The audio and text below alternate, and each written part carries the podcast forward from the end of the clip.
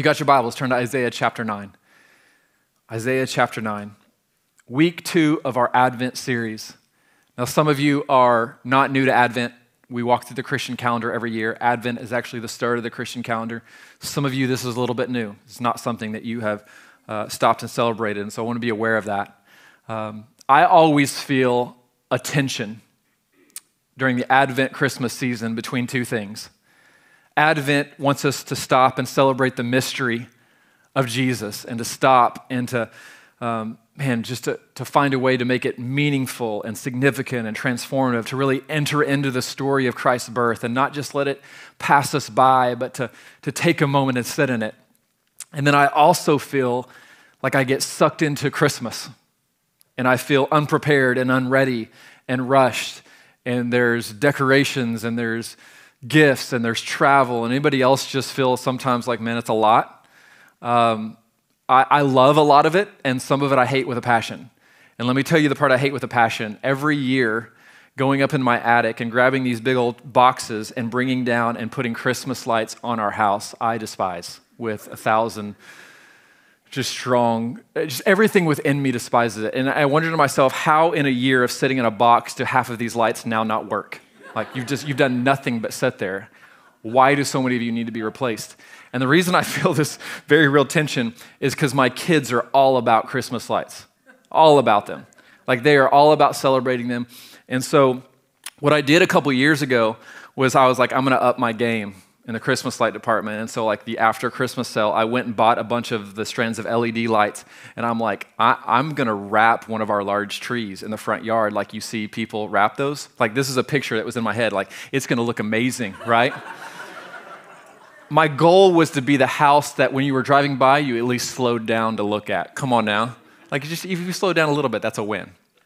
And so um, I researched some of it and greatly underestimated the amount of lights required to do this, the amount of time, the danger of getting that high on a tree with only a ladder, all of the things, right?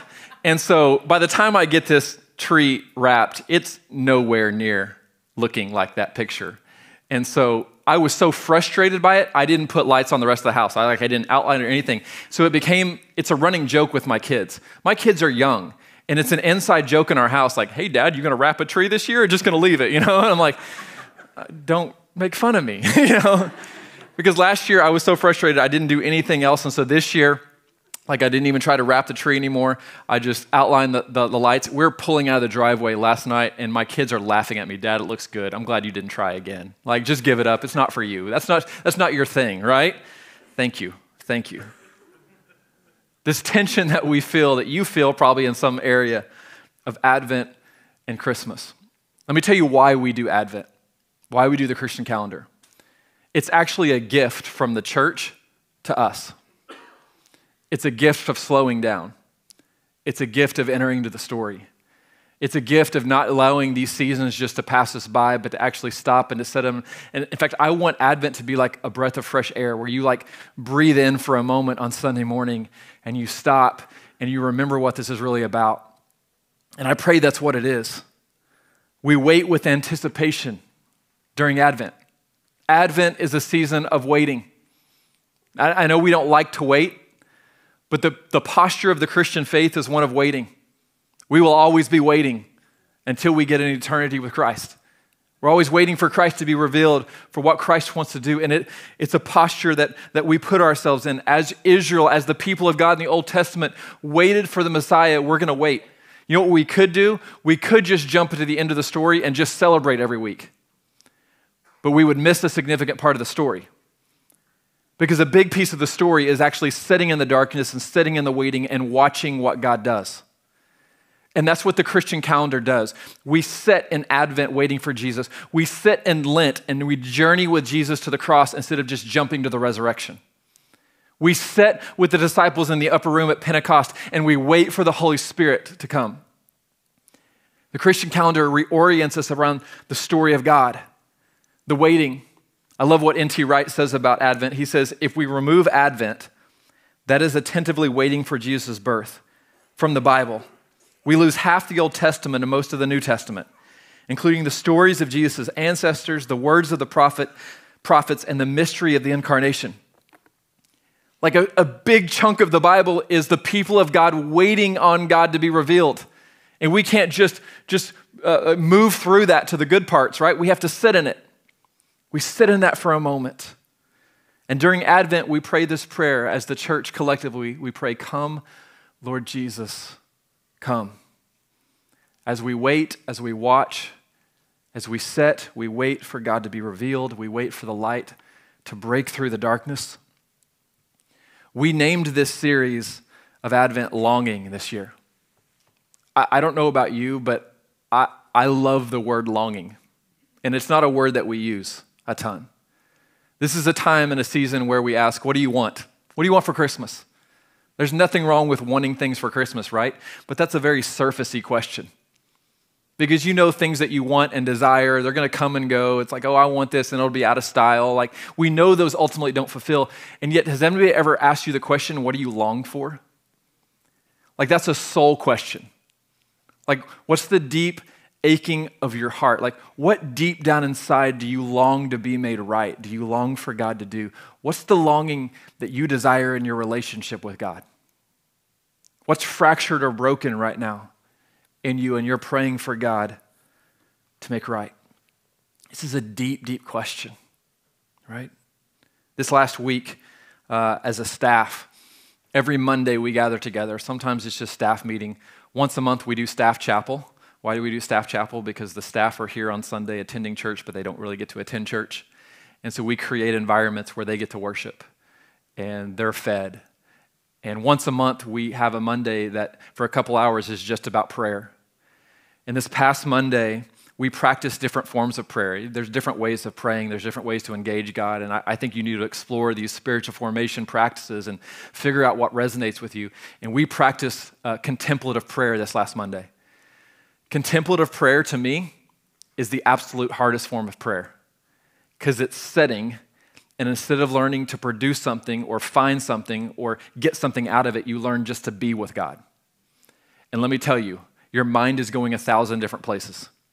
And every time it does, you just bring it back to center to who God is. And we led our staff through this time of just meditative, contemplative prayer. And we, we did a Lectio Divina over Mary and Martha how to have a Mary heart in a Martha world, right? As Martha is so busy, how do I learn to sit at the feet of Jesus? And I get distracted and I want to go do this and I want to jump into this, but how do I bring myself back? And we sat in that for a while. And then I told our staff at the end of the, our prayer time, I said, Here's what I want you to do. I want you to take a piece of paper, whatever you've got, and write a longing statement. And I would encourage you to do this. Write a spiritual longing statement. What is it you long for? In your relationship with God. I, I just think this is what the psalmist did. I think this is why you see heartfelt heart cries of honesty and confession, of joy, of celebration, of anger, of disappointment. How many know you can share your disappointment with God? How many know God's big enough to get your anger? And what do you long for? God, this is broken. This is not how I want it to be. This is not thought how I thought it was going to go. I didn't think this was going to be a part of my story, right? And that happens to everybody. I sat in my counselor's office this past Wednesday sharing a story that I wish was different. So don't tell me that disappointment doesn't come, or you're a pastor, or certain people. No, everybody experiences disappointment. And a longing statement is God, this is not how I thought it was going to play out. I didn't want this to be a part of my story, but I do give it to you. Here it is. Would you make it right? And let me tell you, your longings can either lead you to despair or they can lead you closer to Jesus. Are you with me? Your longing can actually lead you, your desires can lead you to a place of deeper relationship with God if you allow it. Now, it can also take you the opposite direction if you allow it. And until you and I are with Christ, how many know there's always going to be a restlessness in our soul? Always. If you're taking notes and following along, the restlessness in our souls is a continual reminder we're not home yet. This restlessness you and I feel right now in the waiting, in the in between, is a reminder that this is not our home. Now, don't get me wrong, Jesus can bring peace to your moment and contentment, but there will always be something inside of you that is longing for things to be made right fully. Are you with me? Because we're not home yet. That's part of our reality. I love what Trevor Hudson says in his book. He says, There's a part of us that is forever restless, dissatisfied, frustrated, and aching. There is an unquenchable fire, a restlessness, a longing, a disquiet, a hunger, a loneliness, a gnawing nostalgia, a wildness that cannot be contained, an ache that lies at the center of human experience. This is the reality that you and I face that we face these deep down in our soul, and they either lead us to Jesus or they lead us to despair. But until we get home, until we get to eternity, the people of God will find themselves in a posture of waiting. You will have to learn how to find God in the waiting. If you wait to find God in the arrival, you will continually find yourself dissatisfied and unfulfilled. How do you find God in the waiting and the longing? The people of Israel, all throughout the Old Testament, they are waiting for the Messiah. They're waiting for the light to break through. It got really, really dim. Mary was waiting to see if the angels promised to her about Jesus would come to pass. The disciples are waiting on Jesus to bring his kingdom. They're in the upper room waiting on the Holy Spirit to fall. There's this continual waiting. What do you do with that? What do you do with that restlessness? Do you allow that restlessness to drive you to Jesus, to the heart of God, or do you allow that to restlessness to pull you away from Him?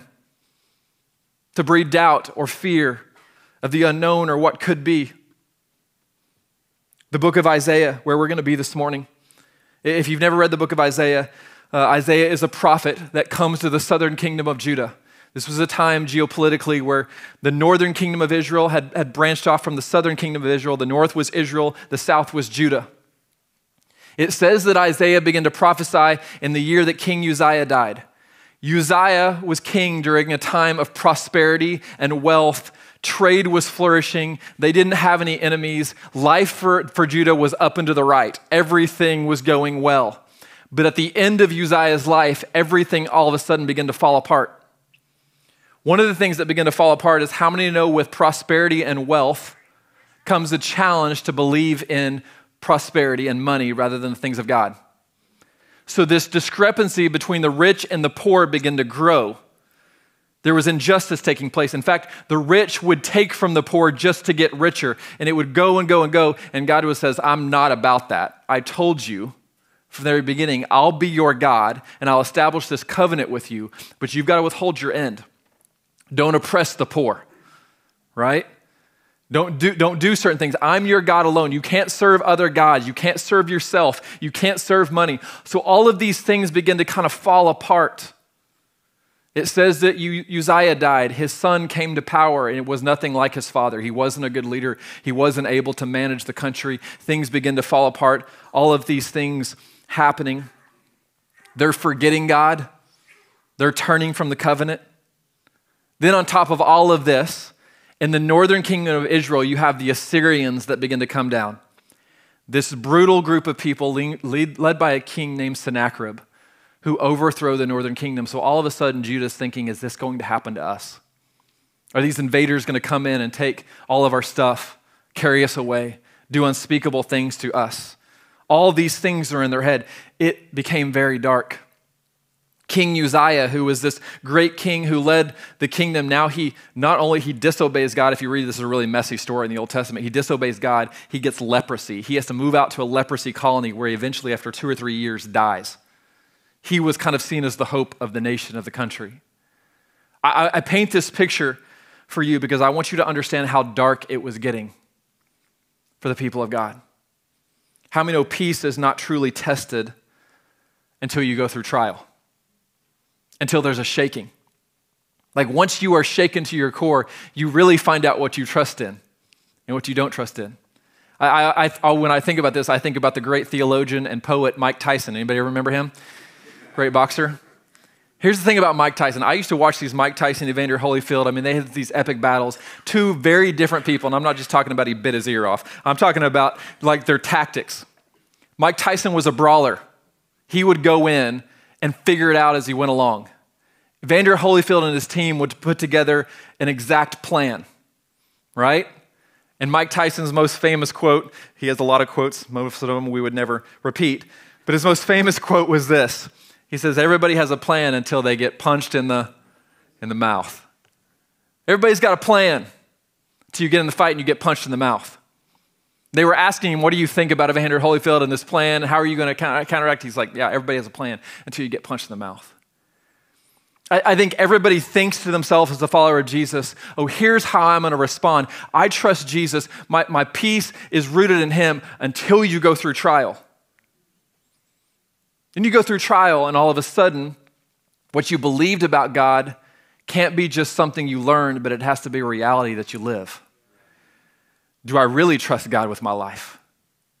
As I'm facing this, do I really believe that God's good and in control? And you have to, you have to wrestle through the implications of what that means. And, I, and it was so dark in Judah, the southern kingdom of Judah.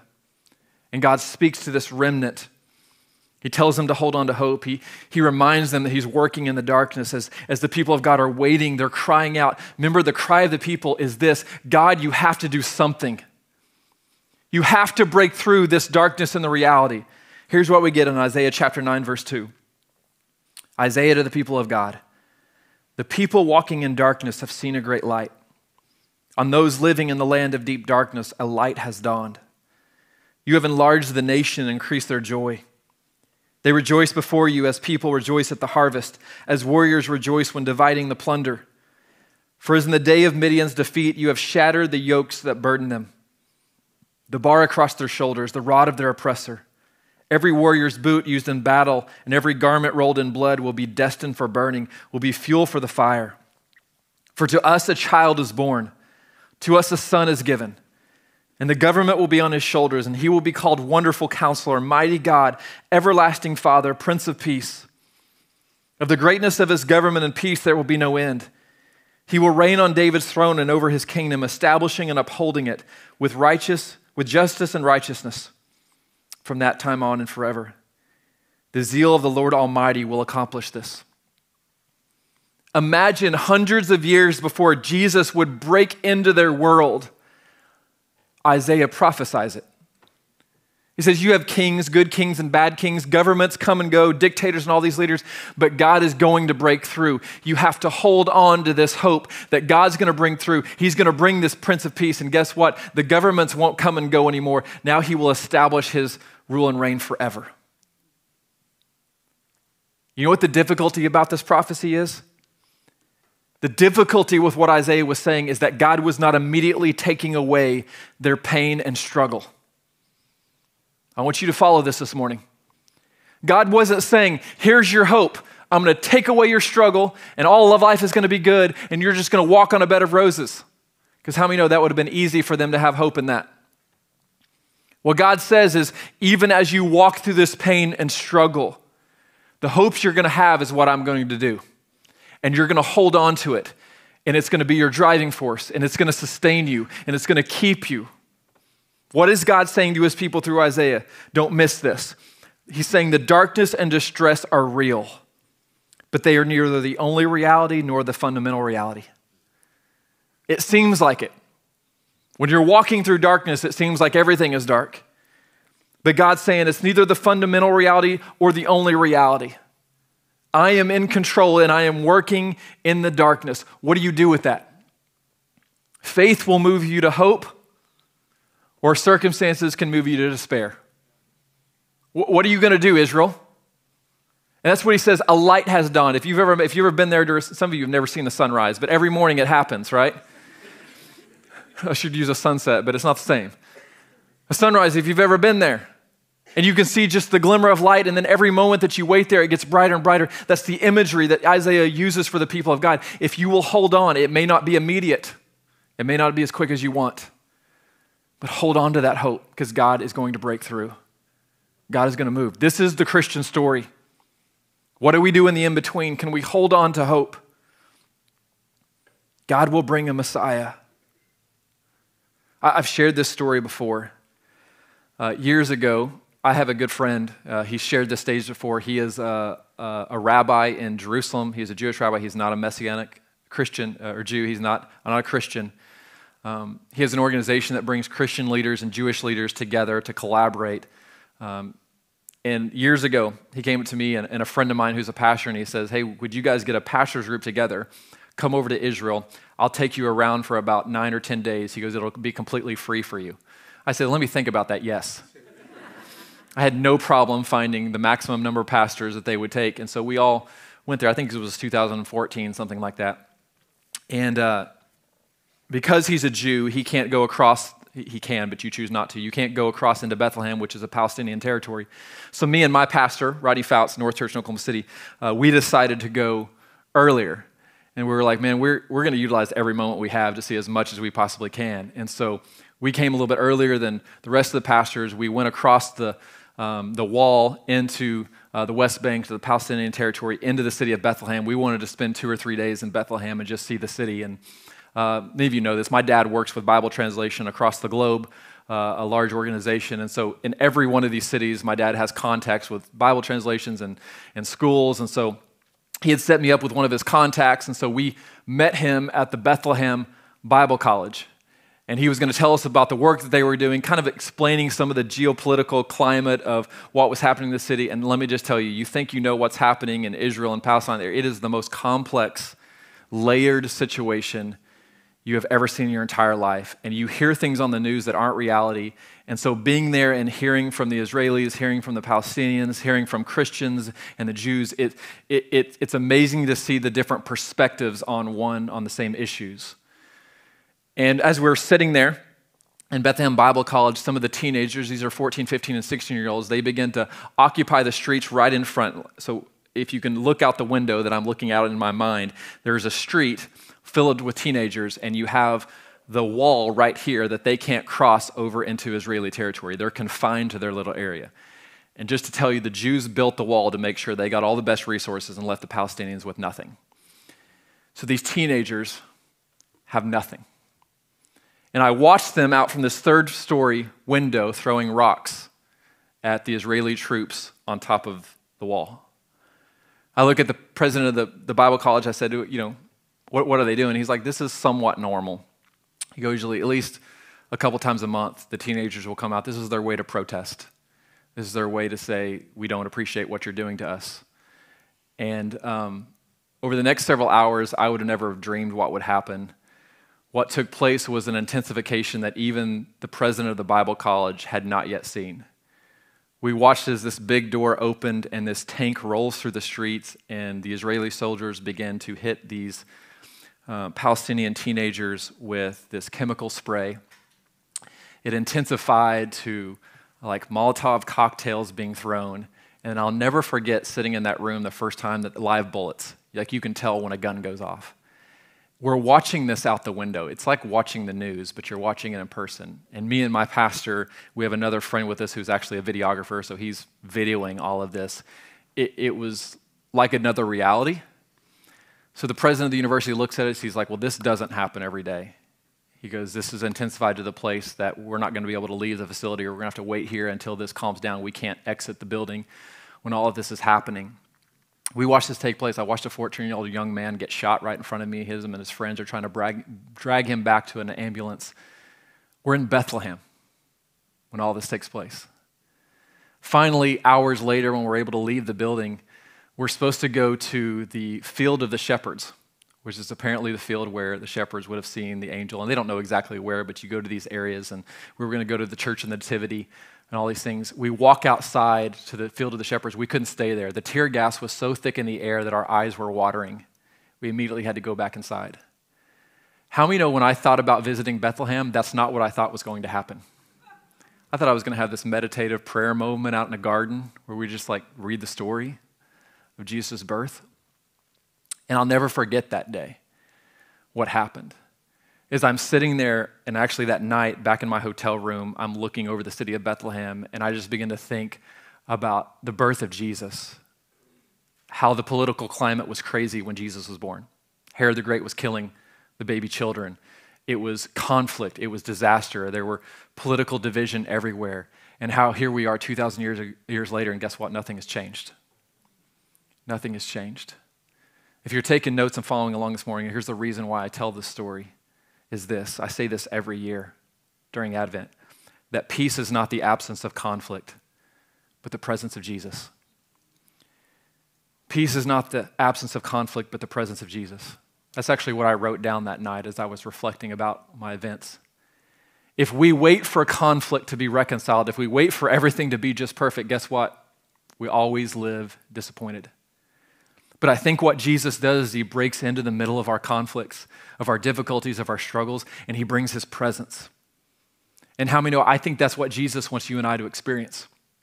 In the middle of where we're at right now, with political divisions and things, and guess what? As good as it may be, it's never going to be fully reconciled till Jesus comes. That Jesus wants to break into our lives with his peace. I'll never forget standing on the third floor of that building, watching all of this play out, watching people being shot 13, 14, 15, 16 year old kids. And I looked at the Bethlehem, the president of this Bible college, and he said, You know, he said, This is what happens when people feel like they have no hope. He said, These teenagers feel like they have no future. It's been taken from them. There's nowhere for them to go. They can't get an education, they can't move forward. And guess what? It's really dangerous when you take away somebody's hope. I never forgot that. I never forgot that. Hope is a powerful thing, isn't it? We don't even realize that when hope's taken away, we, we move into despair. But the hope that we are moving towards something better will drive you. It'll wake you up in the morning, won't it? It, it gets you out of bed. It fixes your mind on saying, no matter how bad this situation is, guess what? It's going to get better. But what if you, what if you live in a situation where you don't know if it will get better, if you're uncertain? You lose that hope. See, I think in Isaiah 9, this is what God is doing to his people. It is bad, but you're holding on for something better. If you're taking notes, the last thing is this peace is rooted in the belief that what is in your future is greater than what is in your past or present. Peace is rooted in the belief that what is in your future is greater than what is in your past or present. This is the foundation for our hope. This is the foundation for our peace. If, if you do not believe what, is in, what in your future is better than what is in your present, you will move to despair. But as the people of God, we truly believe this. That's why we cry out during the Advent season with people right now all over the world, Christians all over the world who are right now walking through Advent just like us. We cry out, Come, Lord Jesus, come. Can I tell you, every time I watch the news and I see some kind of catastrophe or disaster or something horrible happening to a people group, this is the phrase that comes to my mind Come, Lord Jesus, come. You got to do something about this. I, we weren't designed to experience this. Like innocent people suffering. Come, Lord Jesus, come. Come, Lord Jesus, come. But let me tell you, you can only pray that if you really believe what is future is better than what is present or past. Like you have to believe it deep down inside. Like you're waiting for the fruit to become ripe, is what I think about it in my head. You could eat the fruit now, but it's not ready, so you wait. Because if you wait, it'll be good, right? You ever been wanted a relationship with somebody, a guy or girl? And you could force it and you could fast track it, but you know you just need to set in friendship for a while. Because if you let it develop, maybe it'll go somewhere. Like you wait because you believe on what you're waiting for is going to be good, right? Wait. That's, that's what Advent is. And we're waiting with God, for God. We're waiting because we truly believe it's going to be good. Uh, some of you know I have a, a man crush on Dietrich Bonhoeffer as a theologian. I share about a thousand of his stories. Growing up, I, I just I was so enthralled by the story of Dietrich Bonhoeffer, a pastor and theologian who grew up in the Nazi regime. I was amazed by him because you remember the Nazi regime didn't start as a radical ideology, it started subtly. And the church in Germany began to give in towards power and political influence. knowing that if they stood up to Hitler and regime, something bad could happen to them. So they were silent or they were complicit. There's parallels we could make, but I'm not going to go there. Dietrich Bonhoeffer led an underground church. He counted the cost and he said, We're Jesus people, not people of nationalism. Or we're going to remain Jesus people. And how many know it came at a cost? And so, as the Nazi regime intensified, their ideologies became extreme. It went from subtle things to overt things. Eventually, and, and this is Dietrich Bonhoeffer wrestling with his faith, he actually led an assassination attempt on Hitler with another group of individuals. And he was a pacifist, but he came to that point in his life. Obviously, it didn't work. He was found out to be part of it, and he was put in prison, where he waited for years. He had had visitors about once a month but he could write while he was in prison. Some of the greatest writings that we have from Dietrich Bonhoeffer were written when he was in a Nazi prison camp. He actually wrote a devotional on Advent called God is in the Manger. It's beautiful. As someone is writing, if you read the beginning of the book, it says this For Bonhoeffer, waiting, one of the central themes of the Advent experience, was a, uh, was a fact of life for him during the war waiting to be released from prison, waiting to be able to spend more than an hour a month in the company of his young fiancee, Mary von Wetterberg, waiting for the war to end. He had to wait, and there was nothing he could do. While he waited, friends and family died in the war. His parents' house was bombed and destroyed. He con- consistently had to wait, and he had no power or influence over anything. I want to read this last part. There was a helplessness in his situation that he recognized as a parallel to Advent, Christians' time of waiting for redemption in Christ. Life in, pri- in a prison cell may well be compared to Advent, Bonhoeffer wrote his best friend Eberhard Bethge as the holidays approached in 1943. One waits, hopes, and does this, that, or the other, things that are really of no consequence. The door is shut and can only be opened from the outside. He likened his time in a prison cell to the waiting we have at Advent. That we can't open the door. We can't do what we need to do. Only God can break through. Only God can do something. And here's the thing about Dietrich Bonhoeffer, and, and most of our theologies were like, look at this man of God, look at this man of character, look what he did. Like God broke through and rescued him. No, Bonhoeffer was martyred. He died. He died. In 1945, as the Allies were breaking through, two weeks before Hitler would take his life, three weeks before the Allies would liberate those in all of these prison camps, one of Hitler's last acts when Hitler knew that it was over and his end was to kill all the prisoners. And Dietrich Bonhoeffer, at the age of 39, was killed. And sometimes in this story, we're like, it's, it's not supposed to play out like that. But I think if you go back to the story and the life of Bonhoeffer, what he would say is, My hope was not in the outcome. My hope was in Jesus. Amen? In Christ. Peace is not the absence of conflict, peace is the presence of Jesus. Peace is not the absence of conflict, peace is the presence of Jesus. Peace is not the absence of conflict. Peace is the presence of Jesus. Would you stand to your feet with me across this room?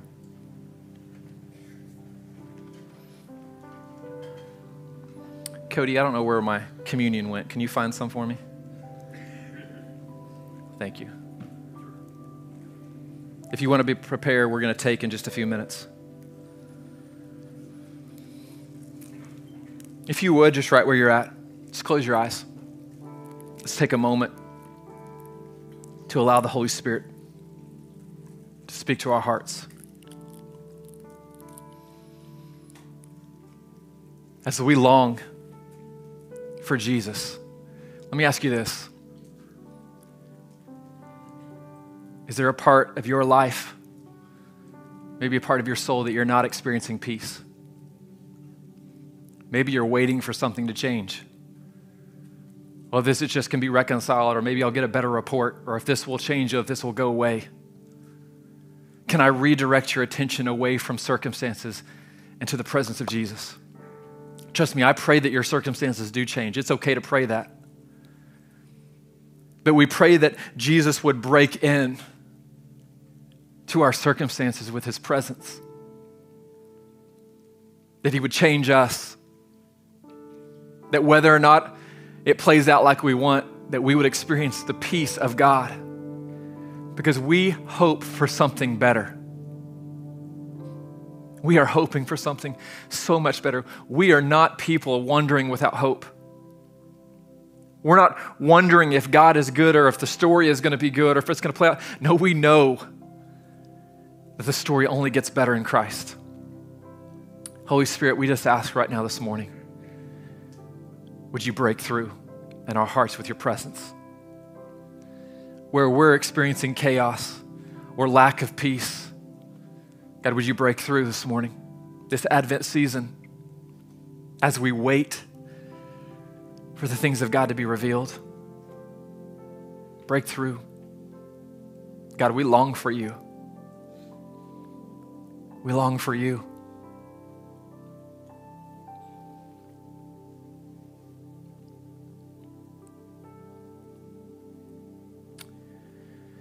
In just a minute, we're going to take communion. Every week we come to the table as a church.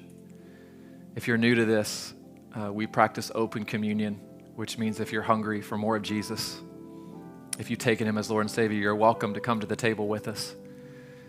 If you haven't, you're invited to do that today to take Jesus as Lord and Savior. If you're not ready to do that, man, you can sit where you're at. There's no need to take. And you can sit in this time of prayer and worship with us. But we do this every week. We remind ourselves who we are. And can I just tell you, City Church, sometimes I come to the table in celebration, in joy. Sometimes I come to the table limping. And guess what? Jesus meets me there.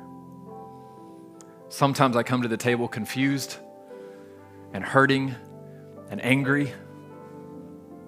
And Jesus is big enough to meet me there. Sometimes I come with physical problems, weary in my soul and my body. So I just say to you this morning, however you are today, you can come to Jesus that way. Amen? You can come to the table with what you have. And Jesus says, In my brokenness, I'll meet you. See, this is the mystery of the Eucharist, of communion, of the table. We don't fully understand it. We just know God meets us in this space. So, Holy Spirit, we ask that you would come, meet us here for those who are rejoicing and for those who are suffering. God, for those who are confused and those who are just angry today. For those who are overwhelmed with anxiety or the pain of disease.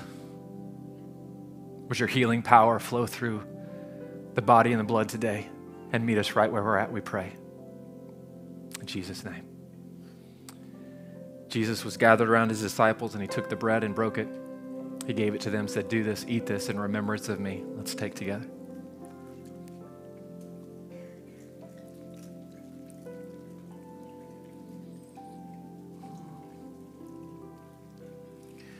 And Jesus took the cup, his blood poured out for the forgiveness of sins.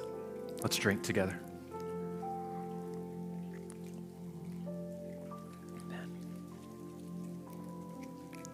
Right where you're at, would you just tell God, thank you?